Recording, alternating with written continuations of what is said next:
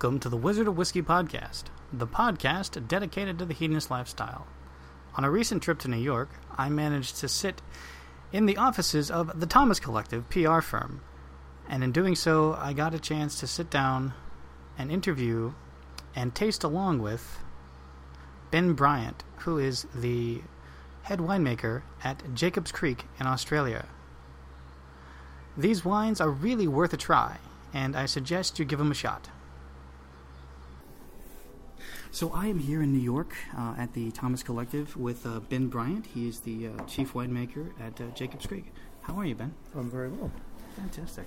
Um, so we have a, a new line here, a double barrel line, if I'm not mistaken. We do. Okay. We do, and we're you know very you know happy to be introducing it to to the US. We've we've had it in uh, Australia for since uh, October 2014 was sort of the, the first launch, and we expanded to uh, North America late last year, and now we're here in the US introducing uh, the two wines, the Shiraz and the Cabernet. Okay. Um, tell us a little bit about the process you guys are doing for your double barrel. Are you taking wine and aging it and then putting it into whiskey barrels, or are you doing the reverse? So maybe maybe we should rewind and go right back to Yes. you know how it sort of you know where the where this was born from, and it was you know a discussion on you know what else can we bring to the wine experience. You know, so many other uh, let's say categories across the, the globe uh, use casks and barrels just like wine does, um, and that's where it started. Uh, you know, it's taken us almost four years to get to you know where we are to today. But the first two years were a lot of experimenting. Um, you know, as, as Jacobs Creek, we've always been you know very true uh, to the regions that we buy grapes and the varieties we make, and it's about expressing um, you know that varietal typicity in our own way. But what this actually does is takes you know super premium red grapes, a Shiraz and a Cabernet um, from you know key or classic regions in Australia, primarily the Barossa and Coonawarra.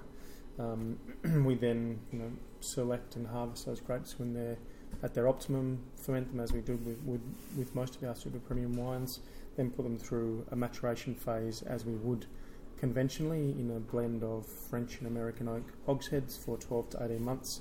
Then we blend our base blend, uh, and very fortunately today we actually get to you know compare and contrast you know the, the base blend and then the actual double barrel. So once we actually get in the uh, first blend, which is you know the pre-double barrel process, which is uh, you know, 18 to 20 month old uh, maturation uh, super premium red blend in barrels. We then transfer all that blend back into uh, whiskey casks uh, for a period of three months, and that is double barrel. Okay. Where are you getting the whiskey barrels? So part of the the journey was you know the experimentation phase was to play with uh, you know different sources. So we use we trialed uh, bourbon barrels, whiskey barrels from North America, uh, whiskey barrels from Ireland, whiskey barrels from Scotland, rum barrels, uh, and we, we kept coming back to the two. And so for the Cabernet, we're using Irish whiskey casks, and for the Shiraz, we're using uh, Scottish whiskey casks. Okay. These are 100% varietal. Yes. So what we've got in front of us right now is uh, the two cab cells. So we have uh, a a Cabernet Sauvignon. Uh, this blend is from uh, the Coonawarra. So what we're looking at right now is pre uh, pre double barrel uh, treatment. So you know, cassis, quite leafy, very vibrant, quite primary in ter- terms of fruit in the ar- aroma. then the taste is, you know, very classic, you know, Cabernet structure, um, lovely red fruits, fine, chalky tannins, um, and then you know a really nice integration of you know French oak in that wine. And then if we have a look at the one beside it, which is the double barrel Cabernet Sauvignon, Um, you see it really transforms and opens the wine yeah. in only a very short period. You said three months, right? Three months, yeah. Wow, that's um, that's considerably different on the nose. I get a lot more of the fruit up front on the Mhm. nose in the in the, un, in the non-double barreled one, um, and then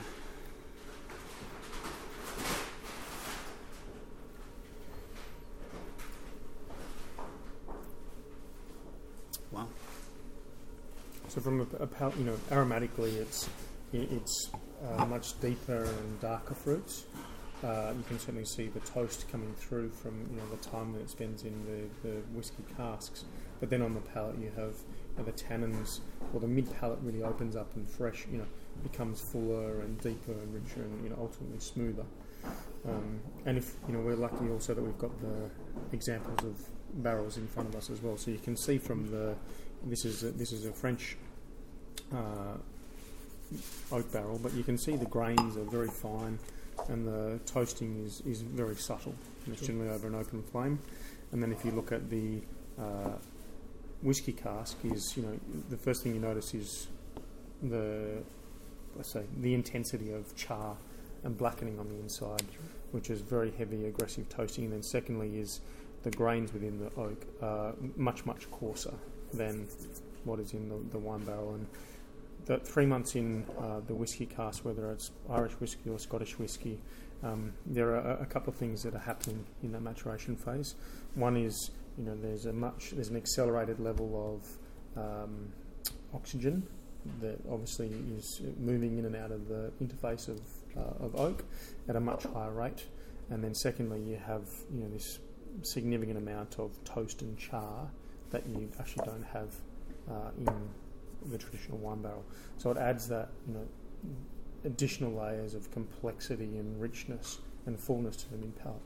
excellent. I wanted to ask, um, are you monitoring when you're putting it into the barrels so that it's only in the barrel during the, the summer months, or does it does it matter for you guys? No, for, for us it's not a not a key issue. All our um, all our barrel maturation cellars are refrigerated, humidified, so they're a constant temperature the whole time. So it doesn't matter if it's Gotcha. 45 degrees outside or 5 degrees outside, it's a constant temperature inside the barrel maturation cellars. Okay. I was just curious. I um, I do a lot with whiskey, and you know when you're when you're storing a barrel, um, it changes. You know it it, um, um, it lets in more. The pores up-. Yeah, it's, it's uh, Yeah, no. um, so in the hot summer months, you know you're going to get that. You, know, you get a much rich greater. color. Yeah, no. For, for you know, we're quite fortunate, and it's, it's you know, our climate is quite extreme, and you go from cold to hot, very similar to here. But you know, all our warehouses are you know temperature controlled and humidified, so that you do have you know an optimum maturation temperature um, and level of humidity uh, to have it remain constant year round. How many? Um, what's the production on these on these wines as of right now? Okay, so at the moment, at the moment we're about thirty to thirty-five thousand cases, uh, primarily across two SKUs. In Australia, we also have an additional, but basically the main focus is on the Cabernet Sauvignon and the Shiraz. Um, we've got a firm ambition to be at 100 to 150 plus in the next you know, two to three years, and you know the way we're heading, it, it looks like um, we should be able to get there. Just doing uh, the few varietals? Are you thinking of maybe doing a Chardonnay version of this? Uh, look, Or- or in the first place, we actually st- we played with Chardonnay as well. Yeah. Um, but you know, you know, very typical for us is we sort of never stand still. So we're always looking to evolve, innovate, look at new things. Um, and yes, you know, right at this point in time, we're continuing to explore other varieties, other regions, and other you know sources of barrels. so time will tell where we go with that one. Gotcha. Okay. Shall we move on uh, To the Shiraz. to the Shiraz? Yeah. Sure. So we'll need some- It's a bit of a waste, really. Yeah, I, well, I can always take it to go. It's nice that it's it's already in a to-go cup.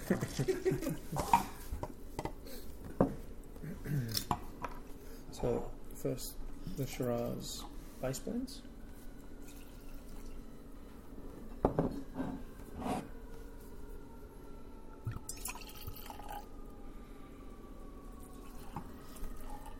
I think a key thing you'll, you'll note in both of the, you know, Jacob's Creek Double Barrel Cabernet and the Shiraz is, you know, they're they're very, you know, most importantly, the expression is is wine. Uh, you know, whilst we're going through the double barrel process in whiskey casks, we've remained very true to what is wine. Um, and we're just bringing in a deeper, richer, more complex uh, taste profile. I, I have to admit, I was a little nervous when uh, this came across my desk. Um, using whiskey barrels to do the reverse because you see um, whiskey uh, selections using wine barrels to give uh, you know uh, bourbon or, uh, or peated malt um, an extra uh, finesse to it. Mm. Um, but I think this is the first time anyone's um, put on market something that's aged in a wine barrel and then thrown into a whiskey barrel and it's, Yes. and it's a wine. Yeah. So And um, and, and 100% of that blend goes Yeah. through. So yeah, I was I was a little concerned, but uh, I have to say I'm not. Are you still disappointed. concerned? I'm not. I'm, I'm going to do this uh, when I get home. Um, but uh, no, it's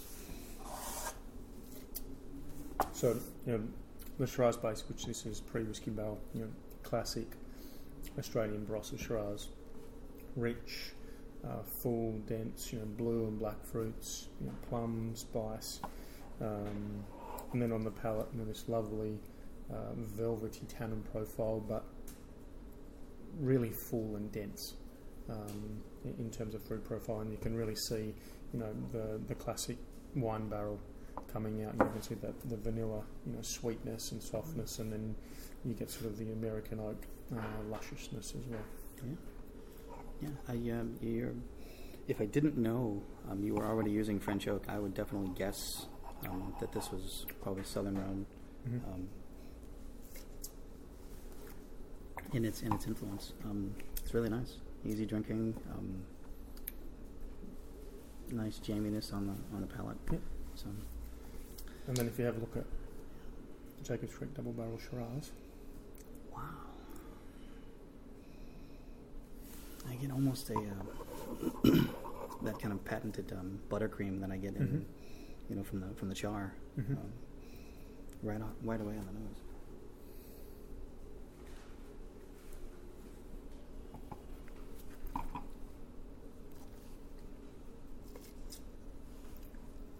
and you're right, you, aromatically you do see that, Yeah. you know, the, the, the, the toast and the char coming through. It's integrated, so there's still lots of fruit. Uh, you know, it's, it's in balance. It's not assertive and sitting over the wine. I think it's completely in balance. But then when you really taste the wine, uh, you know, you see that it brings a, a whole new uh, taste sensation, which, you know, again, it's similar to the Cabernet. It really opens the wine up, uh, almost opens, you know, brings to the wine some secondary fruit characters. Um, but then it adds this richness and depth uh, to the wine. Yeah, I uh, I really want peppercorn crusted lamb chops with this. It's You should have been to dinner with us a couple of nights ago, oh, well, now now you tell me. and it was in it was in LA. So Oh yeah. But uh, I mean, you've taken something a very interesting concept, um, and I'm looking forward to, to what's going to happen in the future. Um, uh, where um, are you going to kind of blitzkrieg the market uh, with with these wines? Or are you going to go select? What you, Well, what's your select. select more than uh, you know a blitzkrieg, but you know that, we have a firm ambition to, to grow, and uh, you know I'm confident in that because of the taste uh, and the, and the sensorial experience. But you know, first we've basically identified sort of you know our top ten markets, identified some you know key areas within those markets where we really want to focus, uh, and that's how we're approaching. We're not approaching with a, a broad brush. It's actually a very targeted um, release into market. Okay, excellent. And these are going to be on the shelf for around. 1999. Oh, okay. So that's what they'll be uh, listed at. Oh, fantastic job. Um, both very food friendly wines. I, I mean, they both cry out for, you know, uh, with with the cab. I really want something like like a smoked duck. I Mhm. really just want, you know, I want game and I want smoke. Um, and with the uh, with the Shiraz, I want uh, I want lamb. I want still game. They're, Yeah. they're both gamey. Yeah. You know, perfectly perfectly balanced for that.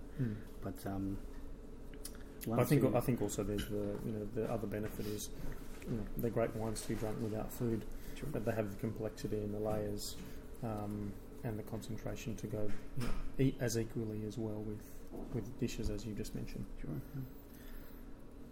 Well, um, I think that's about all the questions I have. Um, fantastic job. I look forward to seeing what you guys will do in the future.